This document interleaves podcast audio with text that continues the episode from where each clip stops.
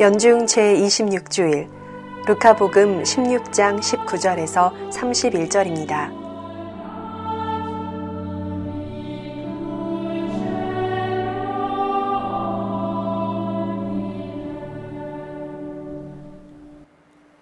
루카가 전한 거룩한 복음입니다.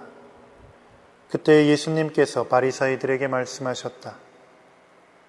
어떤 부자가 있었는데 그는 자주색 옷과 고운 아마포 옷을 입고 날마다 즐겁고 호화롭게 살았다. 그의 집 대문 앞에는 라자로라는 가난한 이가 종기투성이 몸으로 누워 있었다.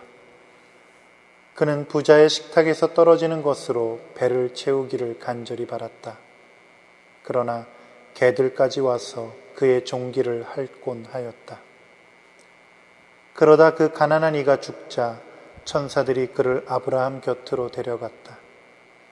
부자도 죽어 묻혔다. 부자가 저승에서 고통을 받으며 눈을 드니 멀리 아브라함과 그의 곁에 있는 라자로가 보였다. 그래서 그가 소리를 질러 말하였다. 아브라함 할아버지, 저에게 자비를 베풀어 주십시오. 라자로를 보내시어 그 손가락 끝에 물을 찍어 제 혀를 식히게 해 주십시오. 제가 이 불길 속에서 고초를 겪고 있습니다.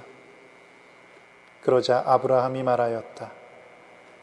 얘야, 너는 살아있는 동안에 좋은 것들을 받았고 라자로는 나쁜 것들을 받았음을 기억하여라. 그래서 그는 이제 여기에서 위로를 받고 너는 고초를 겪는 것이다. 게다가 우리와 너희 사이에는 큰 구렁이 가로놓여 있어 여기에서 너희 쪽으로 건너가려 해도 갈 수 없고 거기에서 우리 쪽으로 건너오려 해도 올 수 없다. 부자가 말하였다. 그렇다면 할아버지, 제발 라자로를 제 아버지 집으로 보내주십시오. 저에게 다섯 형제가 있는데 라자로가 그들에게 경고하여 그들만은 이 고통스러운 곳에 오지 않게 해 주십시오. 아브라함이 그들에게는 모세와 예언자들이 있으니 그들의 말을 들어야 한다 하고 대답하자 부자가 다시 안 됩니다 아브라함 할아버지 죽은 이들 가운데서 누가 가야 그들이 회개할 것입니다 하였다. 그에게 아브라함이 이렇게 일렀다. 그들이 모세와 예언자들의 말을 듣지 않으면 죽은 이들 가운데서 누가 다시 살아나도 믿지 않을 것이다. 주님의 말씀입니다.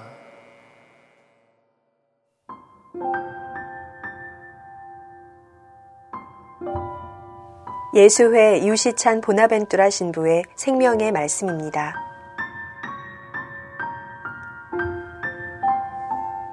오늘 복음에서 이 비유의 말씀의 주된 대상은 가진 자들로 보입니다. 돈을 가지고 권력을 가지고 이 사회에서 지배층을 형성하고 있는 이들입니다. 2000년 전에 이 비유가 21세기를 살아가는 오늘날에도 얼마나 잘 들어맞는지 놀라울 따름입니다. 먼저 살펴봤으면 하는 것은 소유의 문제입니다. 이것은 내 것이라는 개인이나 단독 소유 관념이 현대 자본주의의 출발이요 핵을 이루고 있습니다. 나만의 소유의식에 사로잡히다 보니 부자가 라자로에게 한 것처럼 바로 이웃의 고통에 눈 감기 십상입니다. 빈익빈 부익부 현상과 더불어 자연환경 파괴를 만들어내고 있는 오늘날 자본주의의 폐악을 생각해보면 사적 소유 관념이 얼마나 많은 위험을 내포하고 있는지 볼 수 있습니다. 이에 저항하기 위해서는 공유의 관념을 확대해 나가야 할 것입니다. 개인 소유의 범위는 필요 최소한으로 줄이고 가능한 많은 영역을 공용으로 소유해야 합니다. 이 세상 전체가 실은 우리 모두에게 공으로 선물로 주어진 것임에 대한 깊은 자각이 필요합니다. 다음으로 봤으면 하는 점은 사물을 파악할 때 전체적 관점에서 바라보는 것입니다. 일부분만 보며 판단하면 자연히 사물을 왜곡시키지 않겠습니까? 사람을 제대로 이해하기 위해선 남자와 여자를 함께 알아들어야 하지 않겠습니까? 삶과 죽음의 문제도 마찬가지 맥락입니다. 우리는 죽음에 대해 알지 못합니다. 다만 신앙의 힘에 의해 죽음 이후의 삶에 대해 어렴풋이 알고 있고 놀라운 희망을 안고 있을 따름입니다. 사정이 이러하기 때문에 그저 육신이 살아있는 이 생명이나 삶이 전체인 양 알아듣고 행동에서는 많은 부분에서 왜곡과 오류를 피하기 힘들 것입니다. 부분이 아닌 전체로서는 저울추가 늘 균형과 조화를 이루고 있는 법입니다. 저승에 있는 부자와 아브라함의 품에 안겨 있는 라자로 또한 삶과 죽음을 함께한 전체의 입장에서는 온전한 저울의 평형을 유지하고 있는 것입니다. 사정이 이러하다면 우리는 살아생전 죽음을 염두에 두며 얼마나 많은 행동과 생각을 삼가고 두려워하지 않으면 안 되겠습니까? 때문에 현세에서 평등과 정의를 위해 투신하지 않으면 안 되는 까닭도 여기에 있습니다. 끝으로 짚었으면 하는 점은 이런 모든 사정을 알아듣는데 무슨 특별한 것이 요구되지 않는다는 사실입니다. 부자가 이야기하듯 죽은 이가 살아서 메시지라도 전해야 믿을 수 있는 것이 아닌 것입니다. 지극히 건강한 상식과 양심을 지닌이라면 누구든 무엇을 어떻게 해야 하는지, 왜 회개가 필요한지 아주 잘 알 수 있기 때문입니다.